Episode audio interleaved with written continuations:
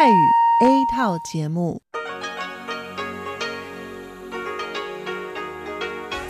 ที่นี่สถานีวิทยุเรดิโอไต้หวันอินเตอร์เนชันแนล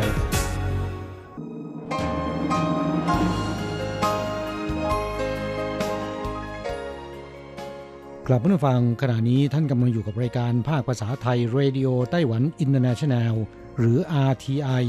ออกกระจายเสียงจากกรุงไทเปไต้หวันสาธารณรัฐจีน เป็นประจำทุกวันนะครับ นอกจากรับฟังทางเครื่องรับวิทยุได้แล้ว ยังสามารถรับฟังรายการผ่านระบบออนไลน์ได้ที่ thai.rti.org.tw หรือที่ RTI Fanpage นะครับ ขอเชิญติดตามรับฟังรายการของเราได้ ตั้งแต่บัดนี้เป็นต้นไป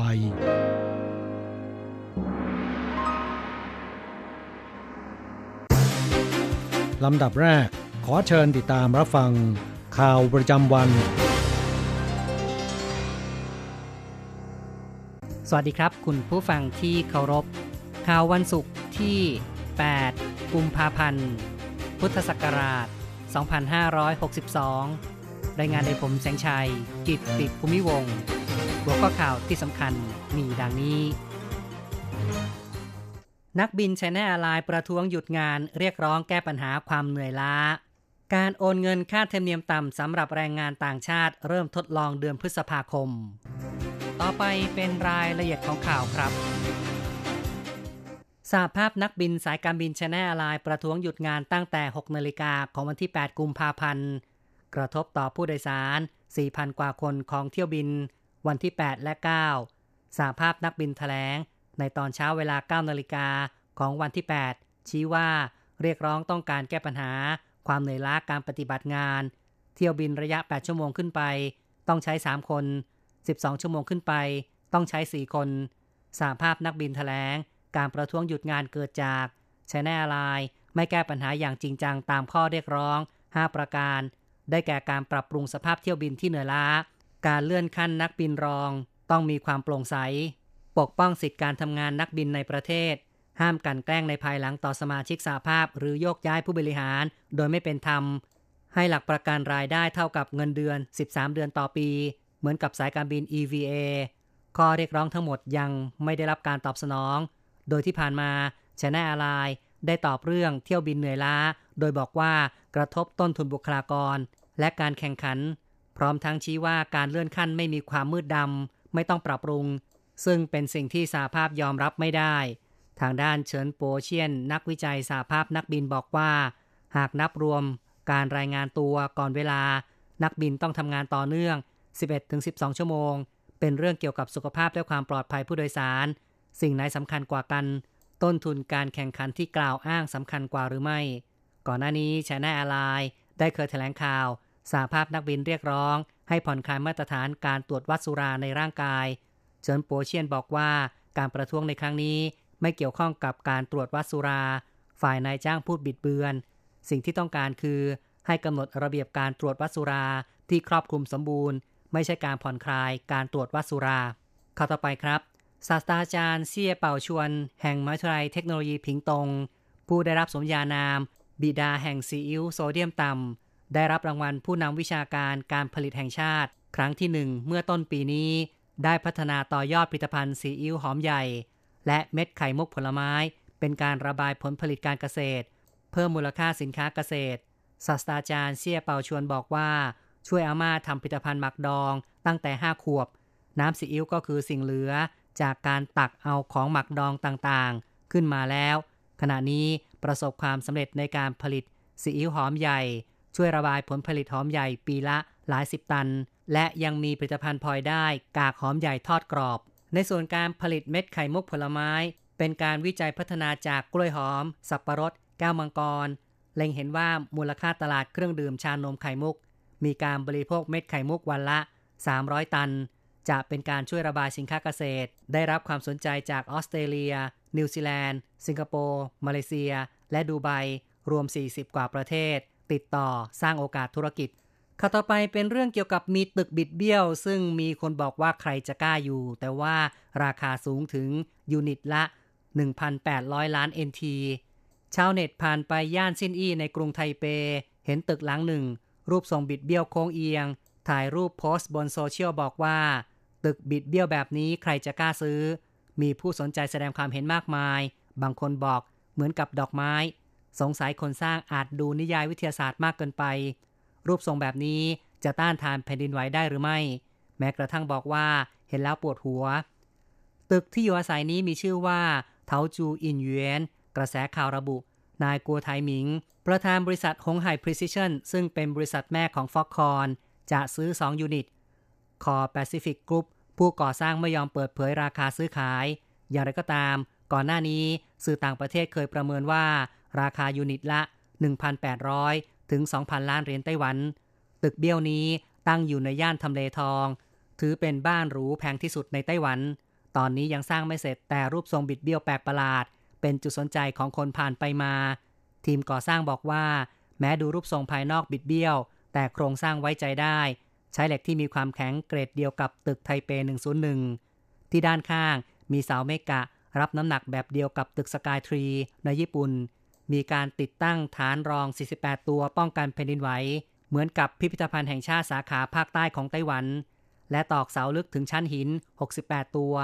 ต้านทานแผ่นดินไหวระดับ 7 ได้ อย่างไม่มีข้อกังขาข่าวต่อไปครับ คณะกรรมการควบคุมสถาบันการเงินอนุมัติการทดลอง ทางด้านเทคโนโลยีการเงินล็อตที่ 2 คาดว่าแรงงานต่างชาติจะเริ่มไปโอนเงินที่ร้านสะดวกซื้อ ได้อย่างเร็ว เริ่มพฤษภาคมปีนี้ หวังลี่ชิน รองอธิบดีกรมกิจการธนาคาร ภายใต้คณะกรรมการควบคุมสถาบันการเงินแถลง ในวันที่ 31 มกราคมที่ผ่านมาว่า ได้อนุมัติให้บริษัทฮ่องกง EMQ และถงเจิ้นของไต้หวันทำการทดลองโอนเงิน โดยไม่มีการจำกัดจำนวนคนใช้บริการ วงเงินความเสี่ยง คือเงินที่รับแล้วยังไม่จ่าย ไม่เกิน 100 ล้านเหรียญไต้หวัน ทั้งสองราย จะต้องรายงานต่อคณะกรรมการควบคุมสถาบันการเงินทุกเดือน เป็นการใช้เทคโนโลยีการเงินสมัยใหม่ ซึ่งค่าธรรมเนียมจะถูกกว่าแบบเดิม และรวดเร็วมากขึ้น จะบรรลุเป้าหมายการบริการการเงินที่สะดวก หวังลี่ชินบอกว่ากลุ่มทดลองของ EMQ กำหนดเป้าหมายแรงงานชาวเวียดนาม อินโดนีเซีย ฟิลิปปินส์ส่วนกลุ่มทดลองของบริษัทถงเจิ้นเป้าหมายคือ แรงงานชาวเวียดนาม อินโดนีเซีย ฟิลิปปินส์และไทย ซึ่งมีบัตรคนต่างด้าวหรือใบกามาจำกัดโอนเงินคนละไม่เกิน 30,000เหรียญไต้หวันต่อครั้ง สะสมรวมกันไม่เกินเดือนละ 70,000เหรียญไต้หวัน ปีละไม่เกิน 360,000เหรียญไต้หวัน จ่ายเงินโอนที่ร้านสะดวกซื้อ และร้านสาขา4แห่งของบริษัทข่าวต่อไปเป็นเรื่องที่ชาวนครเกาสงคนหนึ่งเก็บธนบัตรเงินล้าน ไว้ในตู้เสื้อผ้า ถูกปลวกแทะ ต้องขอความช่วยเหลือจากธนาคาร เพื่อเรียงต่อธนบัตรเพื่อแลกเงินกลับคืนมา ธนบัตรสกปรก จับตัวเป็นก้อนแทบดูไม่ออกนี่คือธนบัตรใบละ 1,000 เหรียญมูลค่ารวม 1 ล้านเหรียญไต้หวัน เนื่องจากเก็บไว้ไม่ดี จึงเปียกชื้น ถูกปลวกแทะหลิวหุยเฟิน นักนิติวิทยาศาสตร์บอกว่า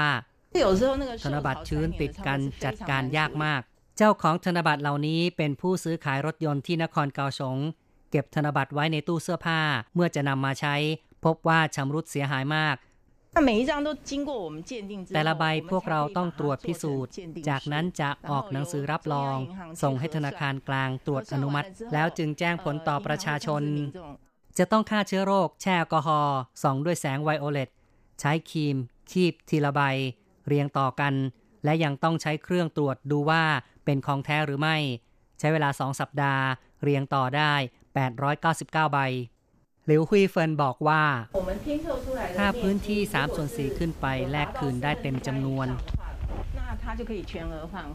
ตามระเบียบธนาคารธนบัตรเสียหายพื้นที่เหลือ3ส่วน4ขึ้นไป แลกคืนได้เต็มจำนวน หากเหลือเศษหนึ่งส่วนสองแลกได้ครึ่งหนึ่งต่ำกว่าเศษหนึ่งส่วนสองแลกไม่ได้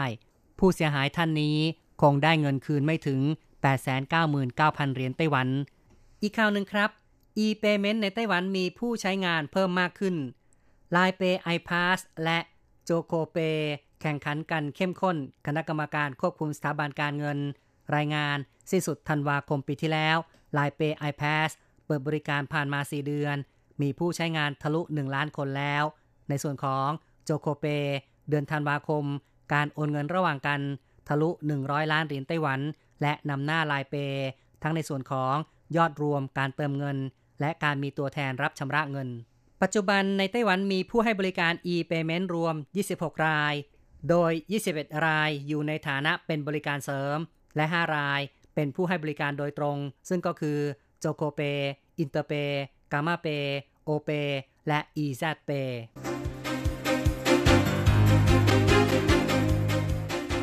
ต่อไปขอเชิญฟังข่าวต่างประเทศและข่าวจากเมืองไทยค่ะ วัสดีค่ะ คุณผู้ฟัง RTI ที่เคารพทุกท่านขอต้อนรับเข้าสู่ช่วงของข่าวต่างประเทศและข่าวประเทศไทยกับดิฉันมณพรชัยวุฒิมีรายละเอียดของข่าวที่น่าสนใจดังนี้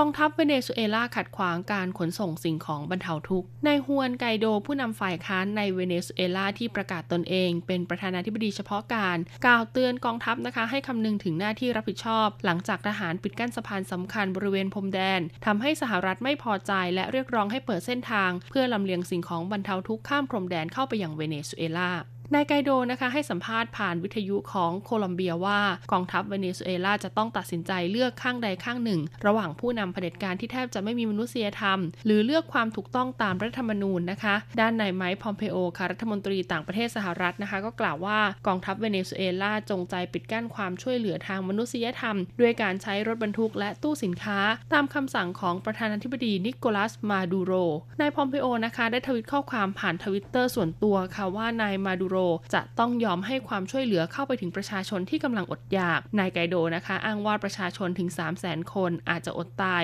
หากความช่วยเหลือส่งเข้าไปไม่ถึง ซึ่งปัญหาความอดอยากของประชาชนเกิดจากวิกฤตการณ์ทางเศรษฐกิจที่ดำเนินมาเป็นเวลาหลายปี ทำให้เกิดการขาดแคลนอาหารและยารักษาโรค อินโดนีเซียกำลังประสบปัญหาเบาหวานระบาด อินโดนีเซียนะคะมีประชากรประมาณ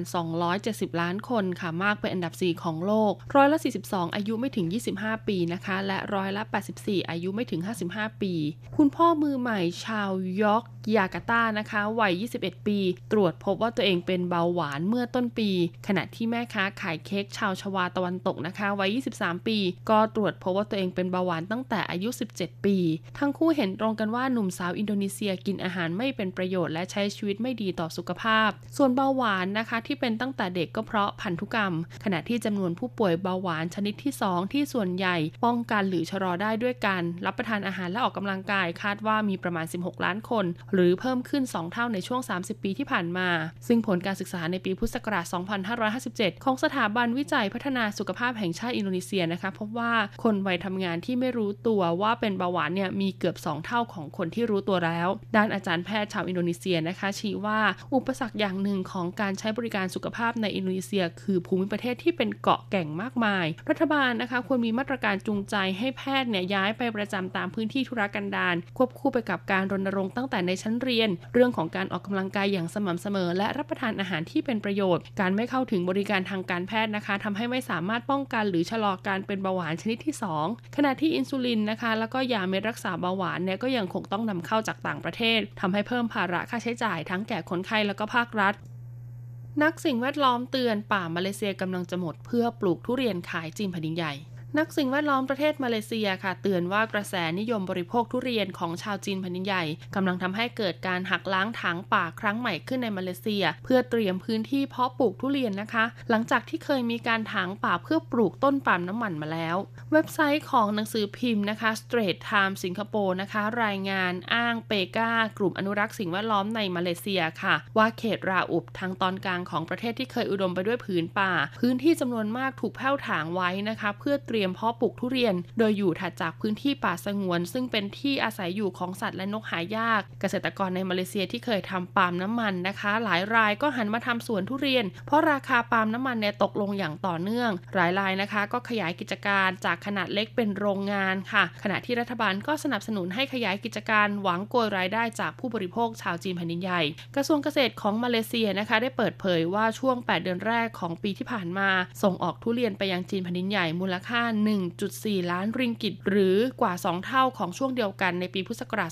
2560 ตั้งเป้านะคะ บรรลุข้อตกลงกับจีนแผ่นใหญ่ในเดือนสิงหาคมนี้เรื่องการส่งออกทุเรียนแช่แข็งทั้งลูก เพื่อเพิ่มการส่งออกและจะทำให้ผลผลิตทุเรียนเพิ่มขึ้นกว่า 2 เท่าก็คือเป็น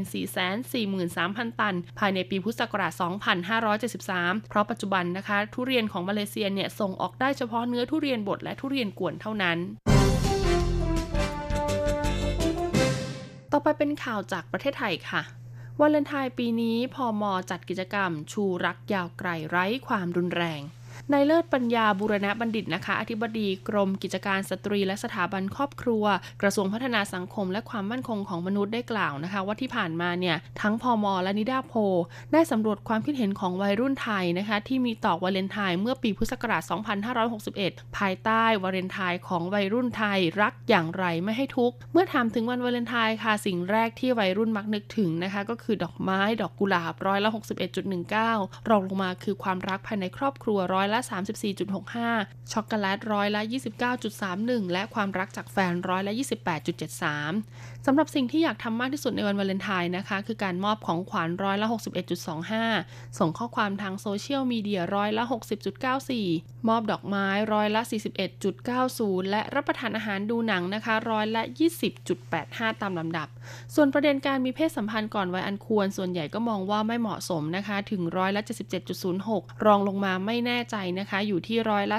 16.77 และร้อยละ 6.7 มองว่าเหมาะสม และหากวันนี้แฟนขอมีเพศสัมพันธ์ด้วย ส่วนใหญ่นะคะ เพราะว่าร้อยละ 54.29 คือปฏิเสธ รองลงมาร้อยละ 35.56 ไม่แน่ใจ และก็ร้อยละ 9.71เนี่ยคือยินยอมสำหรับวาเลนไทน์ในปีนี้ค่ะ กรมกิจการสตรีและสถาบันครอบครัวนะคะ ก็จะจัดกิจกรรม ภายใต้คอนเซปต์สื่อรัก Infinity of Love รักยาวไกลไร้ความรุนแรง ภายใต้แนวคิดนะคะ ครอบครัวยุคใหม่ไม่ใช้ความรุนแรง เพื่อเสริมสร้างสัมพันธภาพที่ดีในครอบครัวช่วงวันวาเลนไทน์โดยเฉพาะคู่รักที่กำลังจะเริ่มต้นสร้างครอบครัว ให้ตระหนักถึงความรักของสมาชิกในครอบครัว แล้วก็เชิญชวนประชาชน ร่วมเป็นหนึ่งในเสียงการไม่ใช้ความรุนแรงต่อเด็กสตรี และบุคคลในครอบครัว รวมถึงความรุนแรงในสังคมทุกรูปแบบนะคะกรมกิจกรรมเด็กเผยผลสำรวจแม่วัยใสพุ่งคลอดลูกเฉลี่ย 225 คนต่อวันแต่ด้อยคุณภาพ นางนันทาวัยคกุลนะคะผู้อำนวยการกลุ่มคุ้มครองและพิทักษ์สิทธิ กรมกิจการเด็กและเยาวชนเปิดเผยว่า จากผลสำรวจของมหาวิทยาลัยหอการค้าพบนักเรียนนักศึกษา ฉลองวาเลนไทน์ด้วยการมีเพศสัมพันธ์มากถึงร้อยละ 42.3 และมองเป็นเรื่องปกติ ขณะที่สถิติคุณแม่วัยใสคืออายุต่ำกว่า 20 ปีนะคะก็พุ่งสูงขึ้นเป็นอันดับ 2 ของอาเซียน โดยในปีพุทธศักราช 2560 มีอัตราคุณแม่วัยใสคลอดลูก 84,500 178 คน จากอัตราการคลอดทั้งหมด 656,571 คน เฉลี่ยคลอดวันละ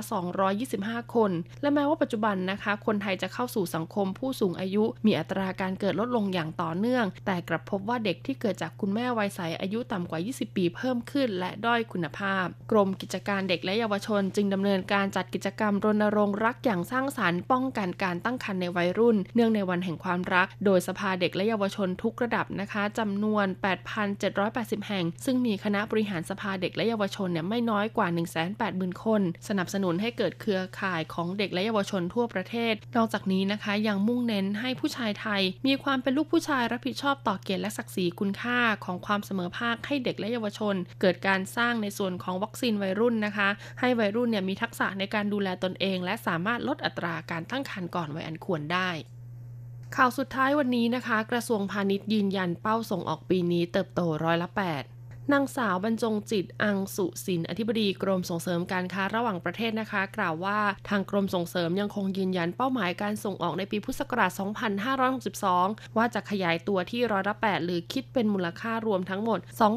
272,685 ล้านดอลลาร์สหรัฐ แม้ว่าสำนักพยากรณ์เศรษฐกิจหลายองค์กรนะคะ จะปรับลดเป้าหมายการส่งออกในปีนี้ลงมา โดยมองว่าจะได้รับผลกระทบจากสงครามการค้าค่ะระหว่างสหรัฐกับจีนแผ่นดินใหญ่ ความผันผวนของอัตราราแลกเปลี่ยนและอื่นๆ แต่ทางกรมส่งเสริมก็ต้องการตั้งเป้าไว้นะคะ เพื่อเป็นเป้าหมายในการทำงาน ส่วนจะทำได้หรือไม่นั้น ก็ต้องหารือกับภาคเอกชนอีกครั้ง ตอนนี้ยังคงตั้งเป้าไว้ตามเดิมก่อน อย่างไรก็ตามในช่วงปลายเดือนกุมภาพันธ์นี้ กรมส่งเสริมจะหารือกับสภาอุตสาหกรรมแห่งประเทศไทย หอการค้าไทยและสภาผู้ส่งสินค้าทางเรือแห่งประเทศไทยนะคะ ในการหามาตรการขับเคลื่อนการส่งออกเป็นลายตลาด เพราะแต่ละตลาดมีสินค้าที่มีโอกาสอยู่เป็นจำนวนมาก และยังมีแผนจะผลักดันผู้ประกอบการขนาดเล็กขนาดกลางาง SME ผู้ประกอบการชุมชนนะคะ ให้มีโอกาสส่งออกสินค้าเพิ่มขึ้น รวมถึงเพิ่มช่องทางการขายผ่านออนไลน์ด้วย ทั้งนี้ค่ะเป้าการส่งออกเป็นลายตลาดนะคะ ก็ประเมินไว้ โดยมีอัตราการขยายตัว อย่างในจีนแผ่นดินใหญ่ก็ร้อยละ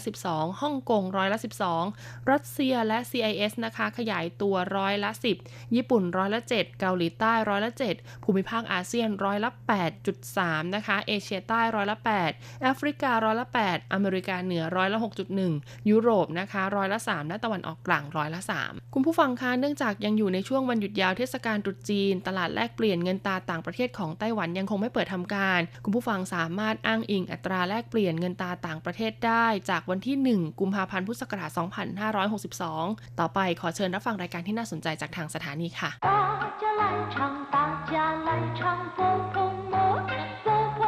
ส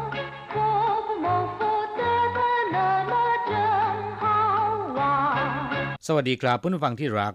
พบกันในวันนี้เราจะมาเรียนบทเรียนที่ 10 ของแบบเรียนชั้นสูง บทที่ 10เผาเหมา หยุดชะงัก ในบทนี้เราจะมาเรียนสนทนาเกี่ยวกับคำว่าเผาเหมากันต่อ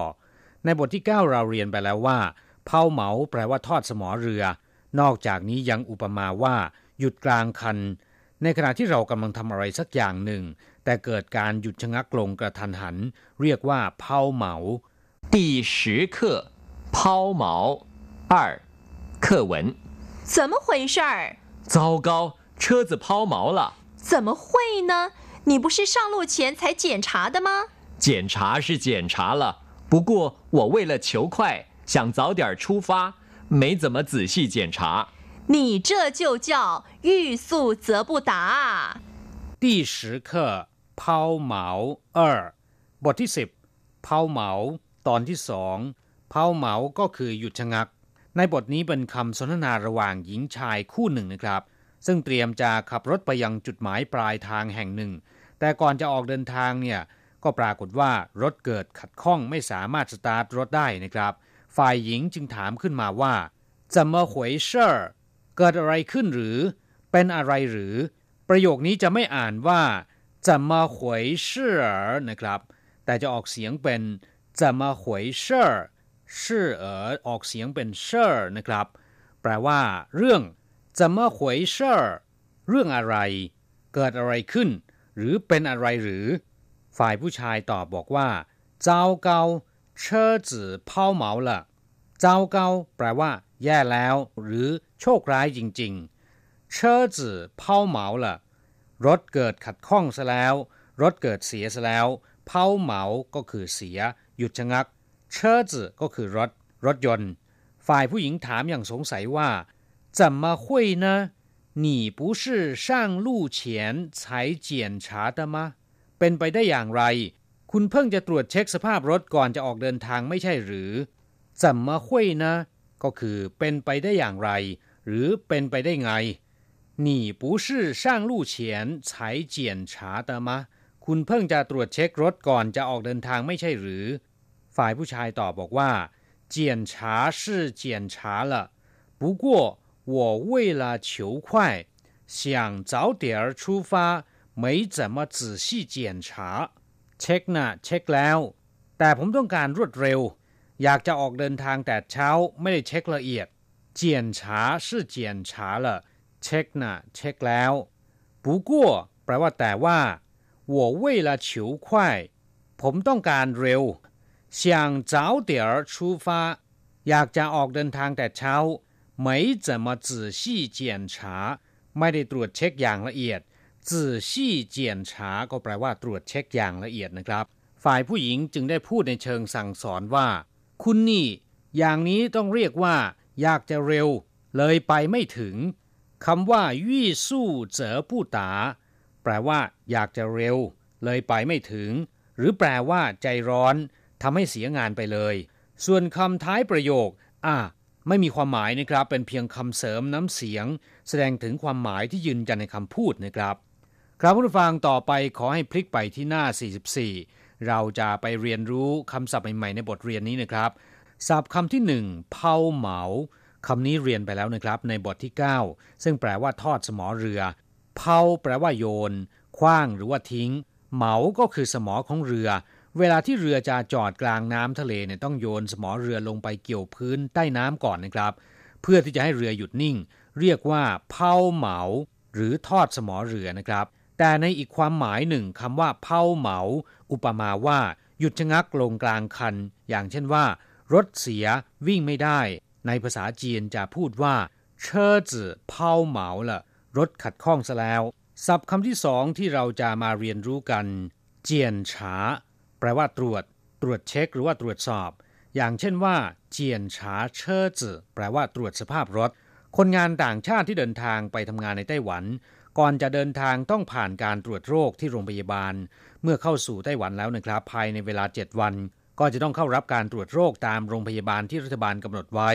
และจากนั้นทุกๆ 6 เดือนจะต้องทำการตรวจโรคหนึ่งครั้ง การตรวจโรคในลักษณะนี้นะครับ ภาษาจีนเรียกว่า เจียนคังเจียนฉา คำว่าเจียนคังก็แปลว่า มีสุขภาพดี สมบูรณ์ แข็งแรง หรือจะพูดว่า เจียนฉาเชินทีตรวจเช็คร่างกายก็ได้นะครับ เจียนฉากงจั่วแปลว่าตรวจสอบงาน ศัพท์คำที่สามเฉียวแปลว่าแสวงหา ต้องการ เช่นคำสนทนาในบทนี้นะครับ ที่บอกว่าเฉียวควายก็แปลว่าต้องการความรวดเร็วเฉียวเฉวยแสวงหาความรู้ เช่นว่า 到国外去求学ไปศึกษาต่อที่ต่างประเทศ นอกจากแปลว่า แสวงหาใฝ่หาหรือว่าต้องการแล้วนะครับคำว่าเฉียวยังแปลว่า ขอร้อง เรียกร้อง วิงวอน อย่างเช่นว่าเฉียวจิ้วแปลว่า ขอให้ช่วยชีวิตเฉียว你帮我做一件事ขอร้องให้คุณช่วยผมทำธุระเรื่องหนึ่งเฉียวฮุนแปลว่า ขอแต่งงานเฉียวฉิง แปลว่า ขอความเมตตา ขอร้องให้อภัยหรือขอร้องให้ยกโทษให้ เรียกว่าเฉียวฉิงเฉียวเหราแปลว่า ขอความเมตตา หรือขอให้ยกโทษให้เฉียวเหรินขอความช่วยเหลือจากคนอื่น หรือขอให้ผู้อื่นช่วยเหลือนะครับ ศัพท์คำที่สี่ที่เราจะมาทำความรู้จักก็คือจื่อชี่แปลว่า ละเอียด รอบคอบ เช่น他做事很仔细เขาทำงานรอบคอบดีมาก 仔细了解这本书的内容ทำความเข้าใจรายละเอียดเนื้อหาในหนังสือเล่มนี้内容แปลว่าเนื้อหา หรือว่ารายละเอียด工作不但要认真而且要很仔细การทำงานไม่เพียงแต่ต้องทำจริง ๆ จังๆ ยังต้องทำอย่างละเอียดรอบคอบอีกด้วย นอกจากนี้นะครับยังแปลว่าระมัดระวัง อย่างเช่นว่า仔细一点别漏掉ระวังหน่อย หรือว่าใส่ใจหน่อย อย่าให้หลุดไปได้ หรือว่าอย่าให้รอดสายตาไปได้ ต่อไปเป็นศัพท์คำสุดท้ายของบทนี้ยี่สู้เจอผู้ตา แปลว่าอยากจะเร็ว ก็เลยไปไม่ถึง หมายความว่าทำอะไรใจร้อนก็เลยทำให้เสียงานไปเลยนะครับ คือใจร้อนต้องการให้บรรลุผลสำเร็จโดยเร็ว เลยเสียงานไม่สามารถที่จะดำเนินการให้บรรลุผลสำเร็จได้คำคำนี้สามารถนำไปใช้ได้ในหลายสถานการณ์นะครับ โดยเฉพาะเป็นคำเตือนสำหรับคนที่ทำอะไรใจร้อน รีบร้อน ซึ่งมักจะทำให้งานที่ทำเนี่ยไม่ละเอียดนะครับ หรือถ้าหากว่าขับรถก็อาจจะเกิดอุบัติเหตุก่อนถึงที่หมาย เรียกว่าอยากจะเร็วก็เลยไปไม่ถึงนะครับยี่สู้เจอผู้ตาคำว่ายี่แปลว่า อยาก ต้องการ สู้ในที่นี้ก็แปลว่าความรวดเร็ว ความเร็วนะครับเจอแปลว่าจึง หรือก็เลย ผู้ตาแปลว่าไม่ถึงยี่สู้เจอผู้ตา ใจร้อนก็เลยทำให้เสียงานไปเลย หรือว่า อยากจะเร็วก็เลยไปไม่ถึง กลับผู้ฟังต่อไปเรามาฝึกหัดพูดในประโยคใหม่ๆ กับคุณครูนะครับ 句型一怎么回事儿？怎么回事儿？二怎么会呢？怎么会呢？三不是才的吗？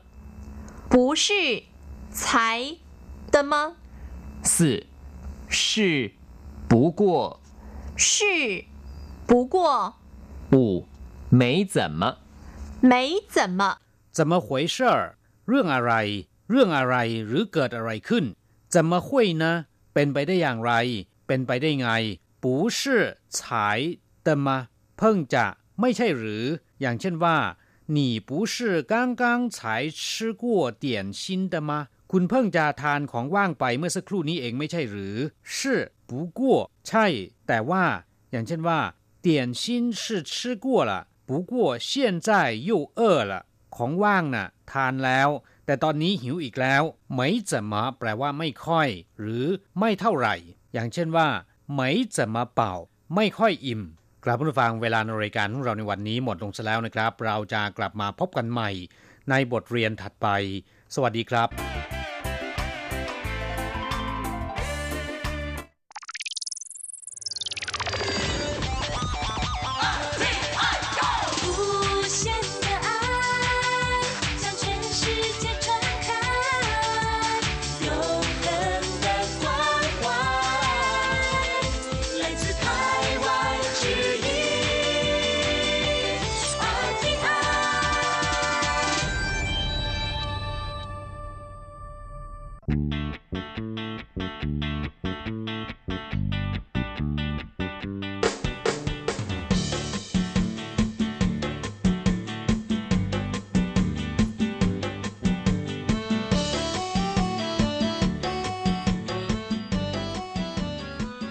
ผู้ฟังขณะนี้ท่านกำลังอยู่กับรายการภาคภาษาไทย RTI เอเชียสัมพันธ์นะครับ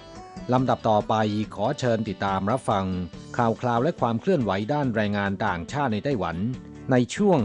ขุนพลแรงงานไทย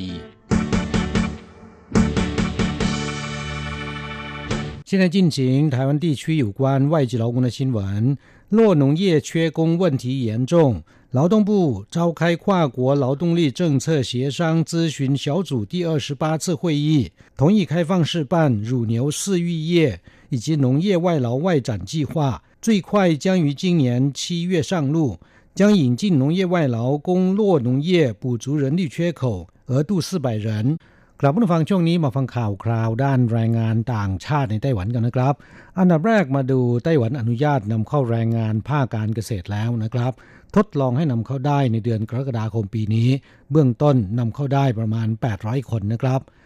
ปัญหาการขาดแคลนแรงงานในภาคการเกษตรอยู่ในภาวะที่รุนแรงมาก โดยเฉพาะอย่างยิ่งฟาร์มโคนมนะครับ เงินเดือนเริ่มต้นที่ 40,000 เหรียญไต้หวัน ยังหาคนงานเข้าทำงานไม่ได้ อย่างไรก็ตามนะครับ มีกลุ่มเคลื่อนไหวด้านการเกษตร คัดค้านนโยบายการนำเข้าแรงงานต่างชาติ พวกเขาเห็นว่าการเปิดให้นำเข้าแรงงานต่างชาติในภาคการเกษตร เป็นเรื่องละเอียดอ่อน จะต้องระมัดระวังอย่างรอบคอบและรัดกุมทำให้ที่ผ่านมานะครับ แม้นจะมีเสียงเรียกร้องจากเกษตรกรผู้เดือดร้อน ขอให้รัฐบาลแก้ปัญหาด้วยการอนุญาตเปิดให้นำเข้าแรงงานต่างชาติได้ แต่กระทรวงแรงงานยังสงวนท่าทีไม่อนุญาตสักทีนะครับ และเสียงเรียกร้องของเกษตรกรก็ดังกระหึ่มมากขึ้นเรื่อยๆจนเมื่อวันที่ 30 มกราคมที่ผ่านมานี้ กระทรวงแรงงานได้เรียกประชุมหน่วยงานที่เกี่ยวข้อง ที่ประชุมมีมติเห็นชอบให้ฟาร์มโคนม ทดลองนำเข้าแรงงานต่างชาติได้ เบื้องต้นทดลองให้ฟาร์มโคนมในแต่ละเมืองนะครับ ยื่นขอนำเข้าแรงงานต่างชาติได้เมืองละ 50 คนก่อน โดยเปิดให้นำเข้าได้ในเดือนกรกฎาคมปีนี้เป็นต้นไป แต่มีเงื่อนไขว่าจะต้องเป็นฟาร์มโคนมที่มีจำนวนโคนม 80 ตัวขึ้นไป และต้องมีสัดส่วนการว่าจ้างแรงงานท้องถิ่น 4 คน จึงจะมีสิทธิ์ยื่นขอนำเข้าแรงงานต่างชาติได้หนึ่งคน แม้จะเป็นเงื่อนไขที่ค่อนข้างเข้มงวด แต่ถือเป็นก้าวแรกของการเปิดให้นำเข้าแรงงานในภาคการเกษตรนะครับกลับมาฟังจากการสำรวจฟาร์มโคนมที่มีคุณสมบัติสอดคล้องกับที่กระทรวงแรงงานกำหนด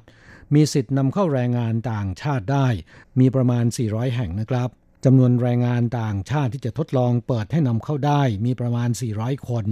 คณะกรรมการการเกษตรของไต้หวันเคยใช้มาตรการต่างๆ มาช่วยเกษตรกร ฟาร์มโคนมแก้ปัญหาขาดแคลนแรงงานนะครับ อย่างให้ว่าจ้างแรงงานท้องถิ่น ด้วยการเสนอค่าจ้างเริ่มต้นที่เดือนละ 39,800 เหรียญไต้หวัน ในจำนวนนี้นะครับนายจ้างรับผิดชอบ 28,000 เหรียญ ทางคณะกรรมการอุดหนุนเดือนละ 11,800 เหรียญ โดยในปี 2560 มีแรงงานท้องถิ่นสมัครเข้าทำงานตามโครงการนี้ร่วม 100 คน แต่เอาเข้าจริง ๆ ไปทำงานไม่ถึง 20 คน และมีจำนวนหนึ่งทำได้ไม่นานก็ลาออกนะครับ คณะกรรมการการเกษตรให้เหตุผลสาเหตุที่แรงงานท้องถิ่นไม่อยากจะทำงานในฟาร์มโคนมว่า ต้องตื่นตั้งแต่ตีสี่ถึงตีห้าทุกวัน เพื่อรีดนมวัว จากนั้นทำความสะอาดฟาร์มและโคนม จนถึง9นาฬิกาหลังจากนั้นให้พักผ่อน จนถึงช่วงเย็นค่อยทำงานต่อ แม้นจะทำงานวันละไม่กี่ชั่วโมง มีโอกาสนอนหลับพักผ่อนในช่วงกลางวันและกลางคืน แต่คนรุ่นใหม่ไม่คุ้นกับวิถีชีวิตแบบนี้นะครับ ส่วนใหญ่ทำได้ไม่กี่วันก็ขอลาออก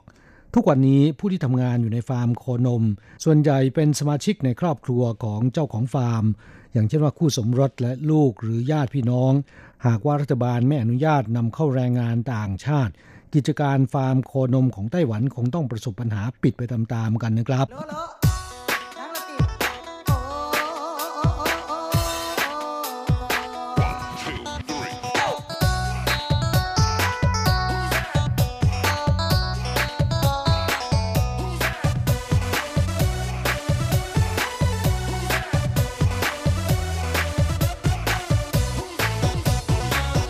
กลับมาฟังนอกจากอนุญาตให้ฟาร์มโคนมทดลองนำเข้าแรงงานต่างชาติได้แล้วนะครับ ในที่ประชุมของกระทรวงแรงงานยังได้อนุมัติโครงการทดลองให้คณะกรรมการการเกษตร เป็นผู้ยื่นขอนำเข้าแรงงานต่างชาติ แล้วจัดส่งไปทำงานตามฤดูกาลและก็ความต้องการของเกษตรกรในพื้นที่ต่างๆนะครับ โดยมีคณะกรรมการการเกษตรเป็นผู้รับผิดชอบในฐานะนายจ้าง บริหารดูแลและจัดส่งไปทำงานในไร่ สวนหรือว่าฟาร์มเกษตรที่ลงทะเบียนแสดงความต้องการ ลักษณะคล้ายผู้อนุบาลรายชั่วโมงนะครับ เบื้องต้นอนุญาตให้ทดลองนำเข้าได้จำนวน 400 คน โดยจะเริ่มดำเนินการในเมืองที่ขาดแคลนแรงงานอย่างรุนแรง 8 แห่งก่อนนะครับ ประกอบด้วยนครไทจง จางหัวหยุนหลิน เจียอี้ ไถหนาน เกาฉงและผิงตง แต่ละเมือง 50 คน โดยให้คณะกรรมการการเกษตรเป็นผู้ยื่นขอต่อกระทรวงแรงงาน และเป็นนายจ้างที่รับผิดชอบบริหารดูแล รวมถึงจ่ายค่าจ้าง ดูแลเรื่องอาหารที่พัก และการจัดส่งไปทำงานยังเกษตรกรที่มีความต้องการ แม้นจะมีจำนวนเพียง 400 คน แบ่งให้ 8 เมืองแต่ละตำบลไม่ถึง 10 คน แต่เกษตรกรต่างรู้สึกยินดีที่รัฐบาลได้ก้าวออกมาก้าวแรก จากที่อดีตปฏิเสธอย่างเดียวนะครับ กลับมาฟังที่เมืองหยินหลิน ซึ่งเป็นเมืองเกษตรกรรมสำคัญทางภาคกลางของเกาะไต้หวัน ประสบความเดือดร้อนอย่างหนักจากภาวะขาดแคลนแรงงานนะครับ ดังนั้นนับตั้งแต่เกษตรกรเอง จนกระทั่งถึงหน่วยงานที่เกี่ยวข้อง อาทิสมาชิกสภาจังหวัด และก็เจ้าหน้าที่กองการเกษตร ต่างเรียกร้องเสียงดังขอให้รัฐบาลส่วนกลาง เปิดให้นำเข้าแรงงานต่างชาติมาทำงานภาคการเกษตร แต่เรียกร้องมาแล้วหลายปีก็ยังไม่มีผลคืบหน้านะครับ นายหลินเจี้ยนหง สมาชิกสภาจังหวัดในเมืองหยินหลินกล่าวว่า ภาคการเกษตรของไต้หวันไม่ขาดแคลนระดับผู้บริหาร แต่ว่าขาดแคลนคนงานในระดับพื้นฐานระดับล่างนะครับ เขากล่าวว่าตนมีโรงงานเคยว่าจ้างแรงงานไทยและเวียดนาม ในช่วงที่โรงงานออเดอร์น้อย ไม่มีโอทีทำแรงงานต่างชาติเหล่านี้เรียกร้องหางานทำในวันหยุด เพื่อหารายได้เสริมส่งกลับบ้าน ขณะที่เกษตรกรต้องการหาคนงานมาทำงาน แต่ไม่สามารถจะว่าจ้างได้ เพราะว่าเป็นการกระทำที่ผิดกฎหมาย แต่บางคนไม่กลัวนะครับ เมื่อถูกตรวจพบจะต้องเผชิญกับโทษปรับ 150,000 เหรียญไต้หวัน จุดนี้รัฐบาลส่วนกลางน่าจะทบทวนนโยบายเสียใหม่ เขากล่าวว่าหากจะอนุญาตให้แรงงานต่างชาติในโรงงาน ใช้เวลาว่างในวันหยุด สามารถไปทำงานในไร่สวนได้ ก็จะเป็นวิธีแก้ปัญหาขาดแคลนแรงงานของภาคการเกษตรได้อย่างรวดเร็วและอย่างเห็นผลทันตานะครับ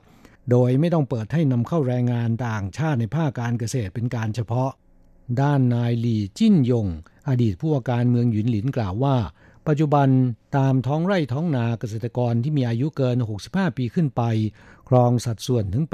80%และความต้องการแรงงานในภาคการเกษตรในเมืองหยุนหลิน ต้องการปีละกว่า 6,000 คน เมื่อกระทรวงแรงงานไม่อนุญาตให้นำเข้าแรงงาน เกษตรกรจำนวนหนึ่ง จึงต้องฝากความเสี่ยงว่าจ้างแรงงานต่างชาติผิดกฎหมายเข้าทำงาน เพราะว่ามีความจำเป็นจริง ๆทำให้เมื่อปี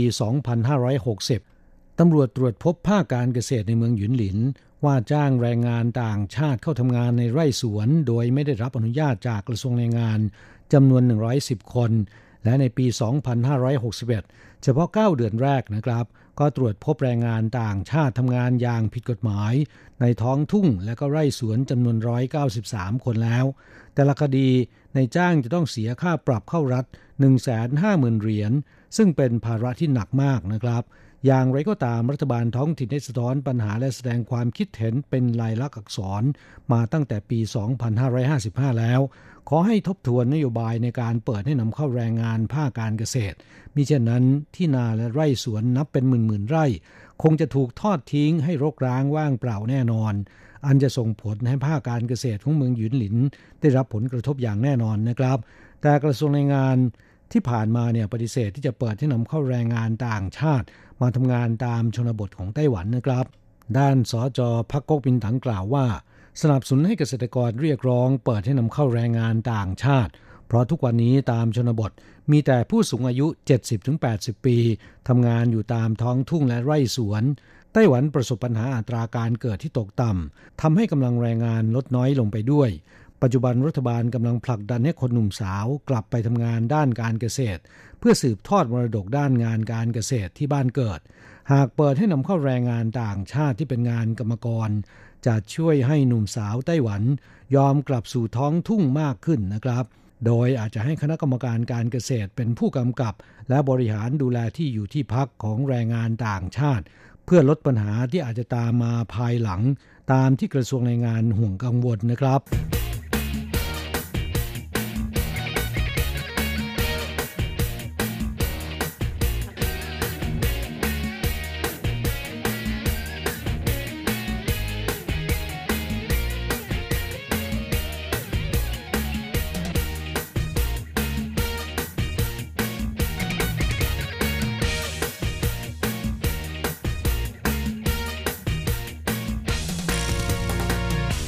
ลับมาฟังเกษตรกรและผู้เชี่ยวชาญไต้หวันจำนวนมากเกรงว่า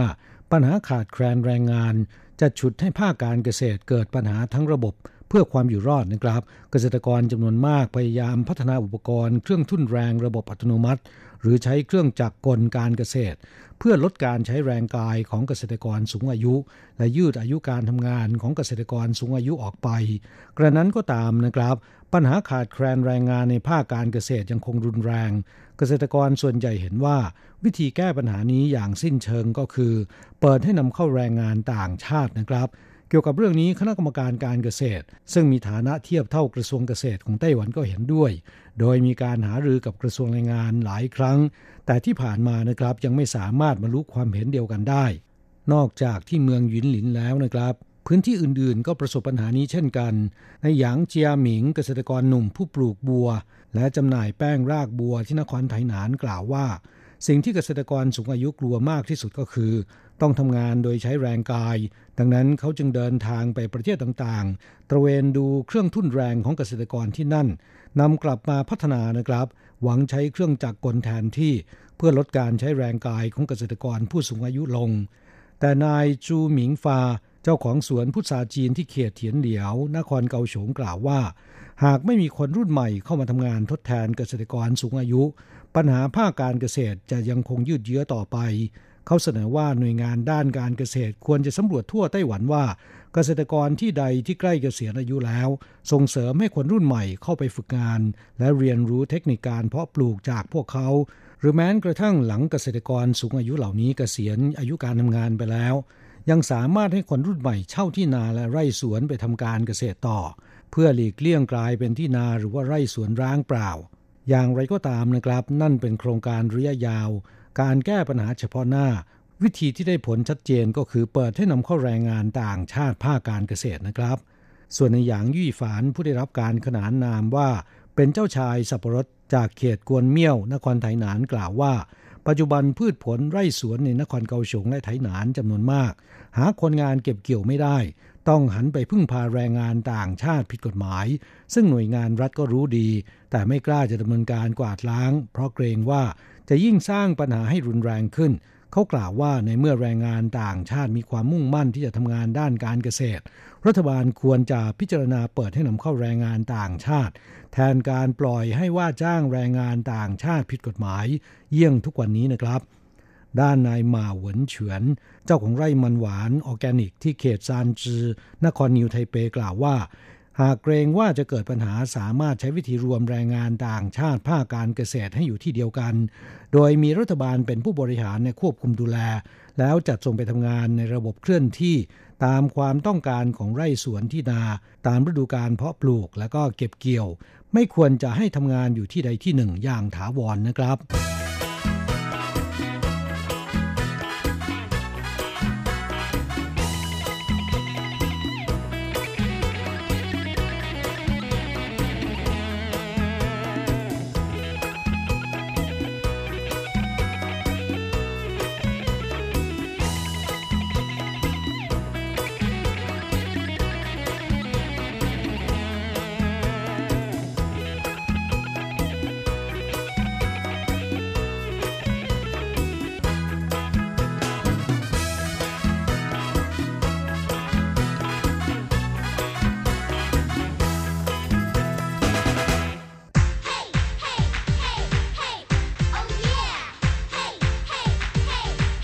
อยากรู้ไหมไต้หวันมีอะไรดี ขยับเข้ามาสิ จะบอกให้ กับอะไรๆในไต้หวันเวอร์ชันเดี่ยวไมโครโฟน สวัสดีครับคุณฟังทุกท่านลาสำหรับสัปดาห์นี้อะไรๆในไต้หวันก็กลับมาพบกับคุณฟังแล้ว เช่นเคย นะสำหรับสัปดาห์นี้เราก็คงจะต้องมาทักทายกันแบบจุดจีนจุดจีนกันก่อนนะฮะยังมาเจอกันในช่วงค่อนไปทางท้ายๆ ของวันหยุดยาวเนื่องในเทศกาลตรุษจีนนะก็ขอให้คุณฟังทุกท่านนั้น วันซือรูอี้นะสมปรารถนาทุกประการเซินถี่เจียนคัง สุขภาพแข็งแรงปู้ปู้เกาเฉิงเจริญก้าวหน้า เลื่อนยศเลื่อนตำแหน่งใช้เยียนกว่างจิน มีทรัพย์สมบัติเข้ามาอย่างไม่ขาดสายกงสีฟ้าฉายและขอให้รวย ขอให้รวย ขอให้รวยลาเป็นยังไงบ้างครับสำหรับช่วงวันหยุดเทศกาลตรุษจีนที่ผ่านมาสำหรับคุณฟังอยู่ที่อยู่ในไต้หวันนั้น ก็คงจะสัมผัสได้กับบรรยากาศของการฉลองตรุษจีนแบบ คึกคักกันสุดๆเลยทีเดียวนะเนื่องจากว่าร้านรวงปิดหมดเลยเห็นแต่ประตูหน้าร้านเต็มไปหมดเลยโดยเฉพาะตามเมืองใหญ่และโดยเฉพาะอย่างยิ่งก็คือในกรุงไทเป แต่เชื่อว่าคุณฟังน่าจะพอสังเกตได้นะว่าไม่ว่าจะตรุษจีนขนาดไหน จะชูซี่จะชูอีนะฮะก็จะมีอยู่ร้านหนึ่งที่ไม่มีทางปิดเลยนะฮะเพราะว่าจะเป็นช่วงที่ร้านพวกนี้ขายดีที่สุดในรอบปีนะฮะนั่นก็คือร้านลอตโต้นั่นเองนะฮะและช่วงตรุษจีนนี้ทางบริษัทลอตโต้ไต้หวันลอตเตอรี่นั้นเขาก็ออกแคมเปญพิเศษนะฉลองตรุษจีนนะด้วยการแจก อ่างเปานะฮะหนึ่งร้อยรางวัลนะฮะรางวัลละ 1 ล้าน NT ในการเล่นต้าเลอร์โทที่จะมีการออกเลขรางวัลเป็นพิเศษทุกๆวันเลยนะครับ ตั้งแต่วันที่ 2 กุมภาพันธ์ที่ผ่านมานะฮะแล้วก็จะออกไปจนกระทั่งถึงวันที่ 10 กุมภาพันธ์นี้นะฮะเล่นกันทุกวันเลยก็ว่าได้นะฮะโดยจะออกเลขพิเศษ 9 ตัวนะฮะก็ถ้า ลอตโต้ที่คุณซื้อตาเลอร์โทที่คุณซื้อเนี่ยเซตละ6ตัวของคุณนะไปตรงกับ1อ่า6ใน9ตัวนั้นนะฮะที่ออกเป็นเลขรางวัลพิเศษก็รับไปเลย 1 ล้าน NT นะฮะเขาจะออกทั้งหมด 100 รางวัล ก็เลยไม่น่าแปลกใจนะฮะที่แม่ช่วงนี้คนไต้หวันขยันเล่นลอตโต้กันเป็นพิเศษและนอกจากนี้ อีกหนึ่งอย่างที่นิยมเล่นกันมาก ๆ เลยนะก็คือการเล่นกว่ากว่าเลอหรือเจ้าสลากขูดนั่นเองนะจำได้ว่าก่อนหน้านี้เราก็เคยเสนอข่าวนะที่เคยเสนอข่าวเกี่ยวกับคู่รักที่มาจากอาเซียนนะมาเที่ยวไต้หวัน แล้วก็ไปซื้อสลากขูดที่ผิงตงนะฮะแล้วก็ถูกรางวัล1 ล้านนะครับ โอ้โห ก็เป็นอะไรที่เฮงมาก ๆ เฮงสุด ๆ เลยนะครับ แล้วก็ไม่น่าเชื่อยิ่งกว่านั้นอีกนะเพราะว่า เลขเลขท้ายของสลากขูดที่คู่รังคู่รักผู้โชคดีนี้ซื้อนั้นก็คือเลข 16นะฮะ16 ก็เป็นอะไรที่ตรงกับเลขนำโชคที่เขามีข่าวออกมาในช่วงระยะนี้เลยนะครับ โดยใครที่อยากจะลองเสี่ยงโชคนะฮะจริง ๆ ในส่วนของสลากขูดนั้น ก็มีอะไรให้ได้ลุ้นกันเยอะเลยทีเดียว เพราะว่าสามารถที่จะรู้ผลได้ทันทีนะฮะโดยไม่ต้องไปรอลุ้นรางวัลจากการที่เขาออกอีกทีนะฮะแต่แหมการที่คุณจะซื้อสลากขูดนั้น มันก็มีเทคนิคพิเศษอยู่นะครับแหมใครที่รู้เทคนิคพวกนี้ก็จะเพิ่มโอกาสในการถูกของคุณได้มากยิ่งขึ้น อย่างแรกเลยก็คือเจ้าสลากขูดนั้นจะมีการขูด เล่นเกมนะฮะภายในกรอบสี่เหลี่ยมสีดำๆนะกรอบสีดำๆอาจจะไม่สี่เหลี่ยมก็ได้ แต่ภายในกรอบนั้นก็จะมี 1 เกมให้คุณได้เล่นกันนะเพราะฉะนั้นอย่าลืมขูดจนหมดนะครับเพราะมีบางคนเพราะลอตโต้บางใบเนี่ยมีหลาย ๆ เกมให้ได้เล่นกันนะบางคนซื้อไปเนี่ยยังขูดไม่หมดเลยนะขูดแค่ที่เดียวหรือ 2 ที่ก็นึกว่าตัวเองไม่ถูกแล้วแล้วลืมขูดอีกที่หนึ่งนะฮะก็แหมไม่ยอมไม่ก็เลยไม่รู้ว่าตัวเองไปตรวจรางวัลแล้วก็ทิ้งไปแบบนี้ก็น่าเสียดายเพราะฉะนั้นอย่าลืมนะครับคุณจะต้องขูดให้หมดบางสลากขูดบางชนิดเนี่ยมีเกมให้คุณเล่นได้ถึง 3 หรือ 4 ที่เลยทีเดียวนอกจากนี้พอขูดเสร็จแล้วเนี่ยบางคนก็ไม่รู้นะฮะว่าสลากที่คุณขูดเนี่ยถูกหรือเปล่านะครับ ก็ไม่เป็นไรนะครับ มีตัวเลขที่พอจะเดาได้นะช่วยให้เราดูได้ว่าเราถูกรางวัลเท่าไหร่นะฮะก็มีตั้งแต่ 100 ไปจนกระทั่งถึงรางวัลแจ็คพอต ครับ โดย HUN เนี่ยก็คือ 100นะถ้าคุณเห็นตัว H ตัว U ตัว N 3 ตัวปรากฏพร้อมกันในสลากของคุณ นั่นก็คือใบนั้นถูก 100นะก็ไล่ไปเรื่อยๆ ตั้งแต่ TWO ก็เป็น 200 THR ก็เป็น 300 FOR ก็เป็น 400 FIV ก็เป็น 500 SIX ก็เป็น 600 SEV ก็เป็น 700 EGT ก็เป็น 800 NIN ก็เป็น 900 เห็นไหมฮะ เลขพวกนี้มันก็คือ 2 3 4 5 6 7 8 9 นั่นเองนะฮะก็มาจากเลขตัวย่อพวกนี้แล้วก็ยังมี thousand THO นะฮะไปจนกระทั่งถึงรางวัลใหญ่ๆนะฮะอย่างเช่นรางวัล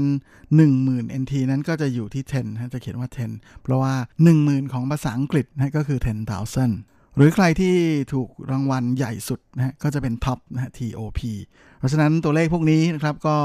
ลองไปดู ก็อย่างเช่นใครถูก FVT อย่างเงี้ยฮะก็มี 3 ตัวก็จะได้ไป 5,000 NT เป็นต้น นอกจากนี้ใครที่ไม่อยากซื้อแบบแพงๆนะฮะอยากจะซื้อแค่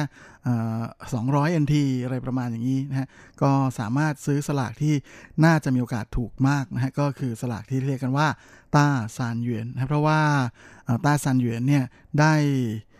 สปอนเซอร์จากภาพยนตร์เรื่องเดียวกันนะเพราะฉะนั้นเขาจะเพิ่มโอกาสในการถูกให้กับคนที่ซื้อสลากประเภทนี้ หรือใครที่จะซื้อลอตโต้เออไม่ใช่สลากขูดแบบ 500 NT นะครับ มันก็จะมีประเภทที่เขาเรียกกันว่าจินจูเจียงแล้วก็ยังมี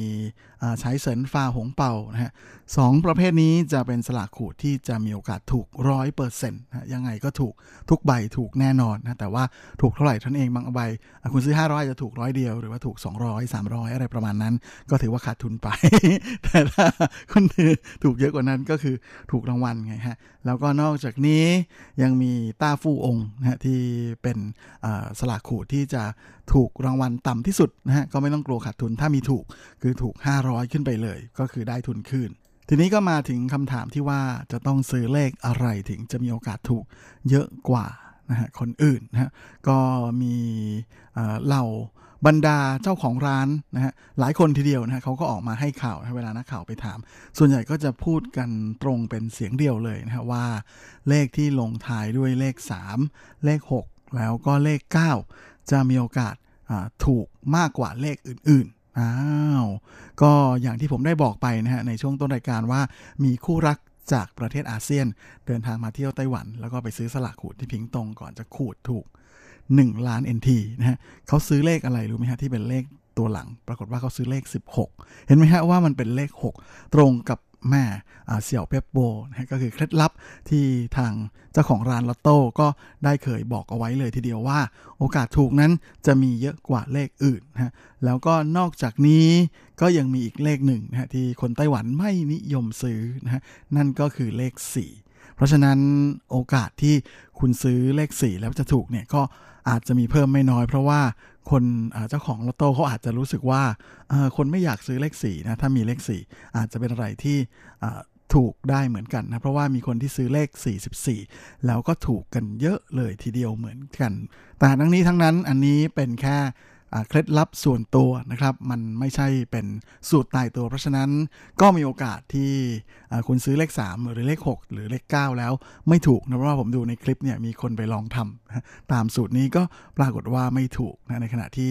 ลองซื้อผมเองเนี่ยตอนที่ลองซื้อมาขูดนะฮะก็ กัดฟันเลยนะฮะ ซื้อใบละ1,000 NT ไม่เคยซื้อมาก่อน ไม่เคยซื้อแพงอย่างนี้มาก่อน เราก็ลองดูครับแหม369 ไม่เอาแล้ว เอาเลข 4 ก็เลยซื้อเลข 24 มาขูด ปรากฏว่า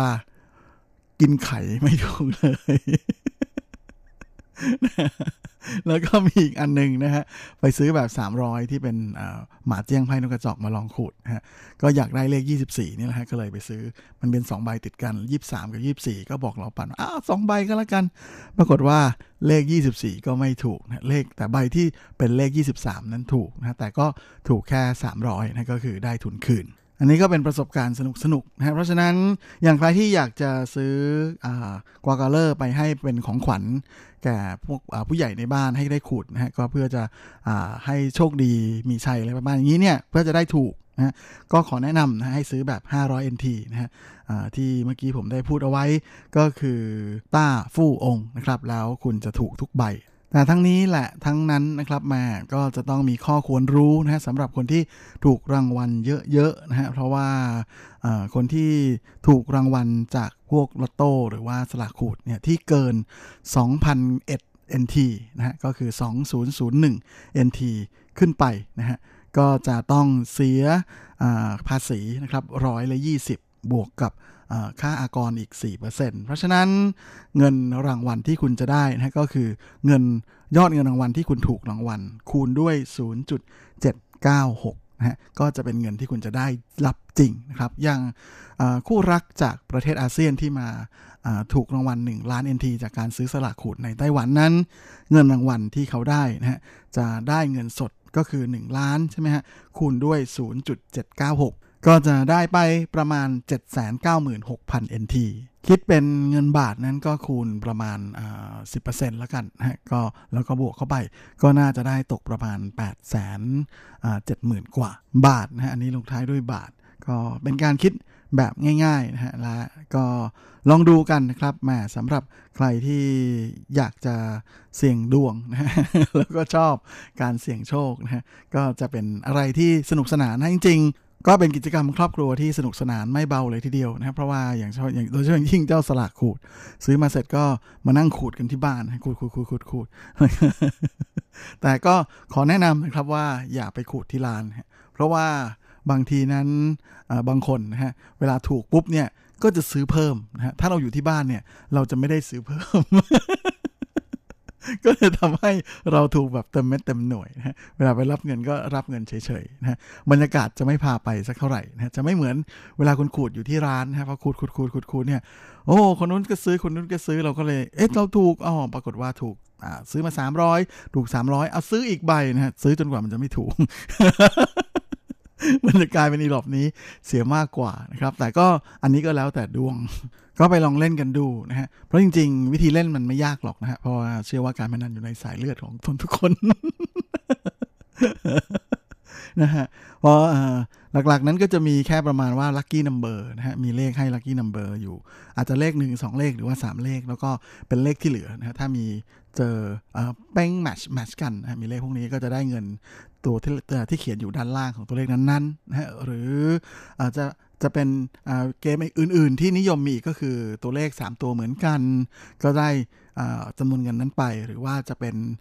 รูปผลไม้รูปอะไรสักอย่างหนึ่งนะฮะเป็น 3 รูปที่เหมือนกัน ก็จะได้ตัวเลขที่อยู่ในแถวนั้นไปอะไรประมาณอย่างนั้น และสำหรับในส่วนของทิ้งท้ายรายการในวันนี้นะฮะก็